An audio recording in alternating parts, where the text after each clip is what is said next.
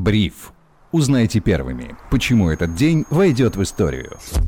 Всем привет, это Бриф, коротко и по делу о том, что важно для вас. Меня зовут Сергей Чернов. Сегодня 10 января 2023 года, и главные события дня сегодня прокомментирует финансовый журналист InvestFuture и инвестиционный обозреватель Павел Гуценко. Паша, привет. Привет, Сереж. Здравствуйте, дорогие слушатели. Сначала предлагаю нам всем порадоваться и рассказать о новости, которую даже комментировать не нужно. Как минимум, ВТБ возобновил прием заявок на продажу иностранных акций компании российского происхождения. Активы можно продать и в приложении ВТБ Инвестиции, и через телефонную заявку. Не будем перечислять всех эмитентов, это все есть в телеграм-канале If News, но среди них много популярных у российских инвесторов бумаг.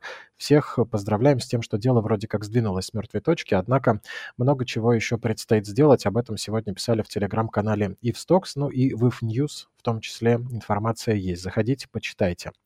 А комментировать сегодня предлагаю следующие новости. Во-первых, добыча природного газа в России по итогам прошлого года могла сократиться до минимума за 6 лет практически на 12% в годовом выражении. Об этом сегодня писал коммерсант. Ниже добыча опускалась только в 2016 году. В чем причина такого падения, Паш? Нам же говорили, что спрос из Азии поможет э, нашим газовым экспортерам хотя бы как минимум не сильно сбавлять э, темп, но неужели спрос из Азии ниже, чем ожидалось? Да нет, э, спрос из Азии достаточно крепкий. «Газпром» почти каждый месяц обновляет рекордные, рекорды поставок в Китай, а, в Индию. И вообще в целом а, поставки российского СПГ очень сильно выросли тоже в 2022 году. Если посмотреть на сокращение поставок в России в 2022 году, то есть в прошлом году, основная часть пришлась именно на «Газпром». Связано это в первую очередь э, с теми самыми событиями, которые всем вам прекрасно известны. Это санкционное давление на Россию и разрушение северных потоков в прошлом году. Конечно, по Северному потоку э, по Ямал-Европа поставлялась основная часть добываемого в России газа. Э, вследствие теплой зимы этого года, вследствие санкций, вследствие введения там газа за рубли, вследствие разрушения э, северных потоков собственно говоря, э, и упала добыча э, газа в Российской, в Российской Федерации. В целом, конечно, для «Газпрома» новости очень плохие, и в целом ничего позитивного для э, крупнейшей российской компании я не вижу, и в целом его и нет. Поэтому, конечно, для инвесторов в акции «Газпрома» нужно приготовиться им к тому, что в ближайшее время акции могут упасть, и, скорее всего, по итогам 2022 года ждать хороших дивидендов тоже не приходится. Да, «Газпром» продолжает поставлять нефть, э, газ, точнее, в Китай, и неплохими объемами, но это все равно недостаточно для того, чтобы возместить э, выпадающие объемы из Европы. Для того, чтобы это сделать, нужно будет построить еще газопровод э, через Турцию новый и дополнительные газопроводы еще в Китай. Для этого нужно будет потратить много миллиардов долларов и много времени. Поэтому в ближайшее время, конечно, а, у «Газпрома» такое туманное будущее. Учитывая конъюнктуру, может быть, пора уже начинать строить и газопровод на Марс. Глядишь, пока достроим, и туда придется перенаправлять. Но это так, без какой-либо злости. Просто к слову пришлось. 2022 год Россия закончила с дефицитом бюджета в размере 3 триллиона 350 миллиардов рублей. Об этом сообщило Министерство финансов. Это максимум с 2020 года, а пик расходов пришелся на декабрь. И вот что интересно, чтобы этого не допустить в прошлом году, дефицит прогнозировали на уже наступивший. В прошлом вводили как раз НДПИ и другие повышения налогов для бизнеса происходили, видимо, они не помогли. Ожидать ли дальнейшего роста налогов для бизнеса в этой ситуации или не будут совсем уж душить? Ну, частный бизнес, я не уверен в том, что его будут душить, да, но вот крупному бизнесу, да, то есть «Газпрому», «Роснефти», «Новотеку» и другим компаниям, э, государственным в первую очередь, конечно, нужно приготовиться к тому, что в 2023 году а, налоговая нагрузка на них и ответственность на них, конечно, будет очень высокой. Как бы Bloomberg еще а, на новогодние праздники удивил нас всех новостью о том, что а, скорее всего, 2023 году с государственных компаний потребуют дополнительные деньги. То есть такой безответный транш а, на несколько миллиардов долларов для того, чтобы финансировать дефицит бюджета.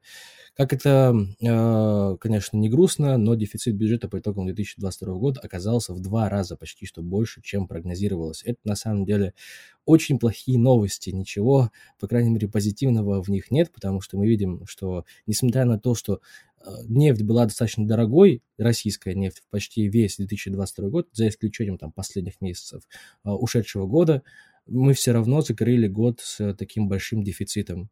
Поэтому в 2023 году дефицит это еще, еще больше может вырасти. И учитывая то, что Минфин верстал бюджет с учетом э, цены на Юрлс 70 долларов за баррель, а сейчас она продается по 38 долларов за баррель, то, конечно, э, нам всем нужно приготовиться к тому, что год экономически будет очень тяжелым для России. И, конечно, для фондового рынка тоже. Еще вопрос по теме, раз уж мы заговорили о налогах. Прогнозируется ли повышение налогов для населения? И если да, то на что именно? Нам говорили в прошлом году, что нет, мы такого не рассматриваем, но только тариф на коммуналку поднимем и кое-что еще. Но в итоге, э, как на твой взгляд, справятся ли без этого или для населения тоже что-нибудь введут новое?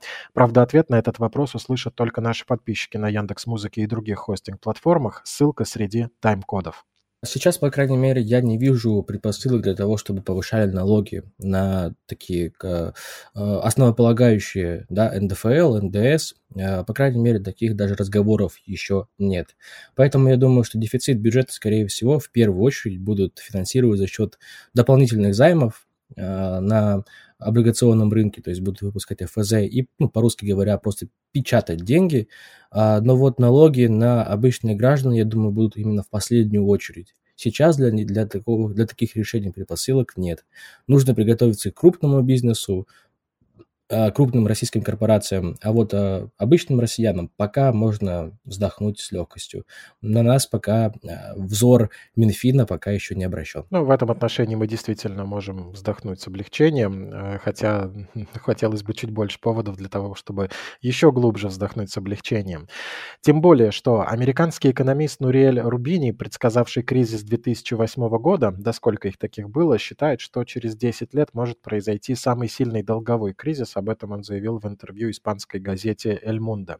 Понятно, что прогнозы – дело неблагодарное. Про кризисы многие говорили, у кого-то эти прогнозы сбывались. Но очень хочется обсудить его заявление о том, что мы приближаемся к переломному моменту, который изменит жизнь кредиторов и заемщиков, и государственных, и частных. Через десятилетия мы можем столкнуться с матерью всех долговых кризисов, считает экономист.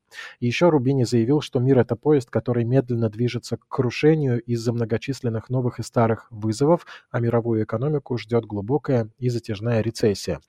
В качестве подтверждения он приводит в пример начало Третьей мировой войны, которую описывает как ограничение штатами поставок многих видов микросхем в Китай. Такой агрессивный акт торговой политики, по его мнению, будет иметь долгосрочные последствия для мировой экономики. Согласен ли ты с этим алармистским прогнозом Рубини, Паш, в целом и в оценках сроков, если согласен в целом? Сроки-то оценивать я точно не буду, потому что оценивать... А вот извини, а вот как он взял это с потолка 10 лет? Почему? Как думаешь, он так подумал? Ну, я думаю, что он спал, ему приснилась цифра 10, и он решил это все а, связать с возможным долговым кризисом. Понятно, Дмитрий Иванович Рубини. Да, да. Слушай, ну вообще на самом-то деле прогнозировать какие-то сроки там рецессии, долговой рецессии, тут на самом-то деле не исключено, что в этом году мы уже видим долговой кризис. Как бы предпосылки были еще в прошлом году.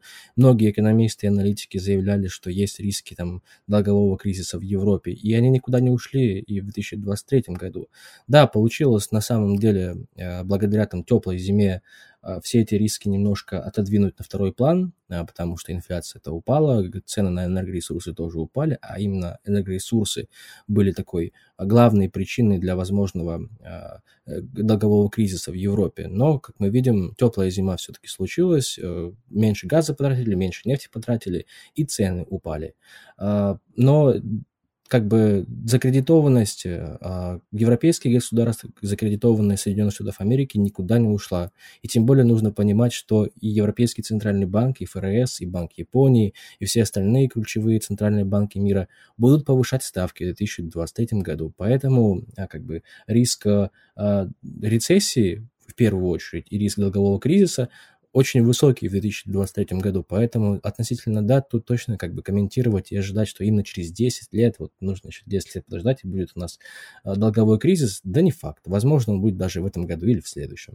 Как бы предпосылки для этого точно есть. Это как бы не стопроцентный, конечно, прогноз, но а, причины для того, чтобы это случилось, конечно же, есть. Думаю, что в ближайшие там несколько лет мы точно еще не раз вернемся к этому вопросу, но мне кажется, что э, предпосылки, конечно, для этого есть. В первую очередь, это, конечно, повышение ставок со стороны основных центральных банков. Тут совсем недавно, в декабре, по-моему, а, последние, собственно говоря, отрицательные ставки ушли из рынка, и как бы уже все государства свой государственный долг выплачивают по таким, не по отрицательным ставкам, да, а по таким высоким а, то есть стоимость заема очень высокая. Для стран, у которых сейчас нет роста ВВП, а это многие страны, причем большинство стран крупнейших экономик мира, они не растут, а значит и дополнительных денег тоже нет. А долг нужно как бы э, занимать, деньги занимать необходимо, потому что почти что у всех развивающихся экономик есть дефицит бюджета, его нужно за счет чего-то финансировать. В первую очередь это, конечно же,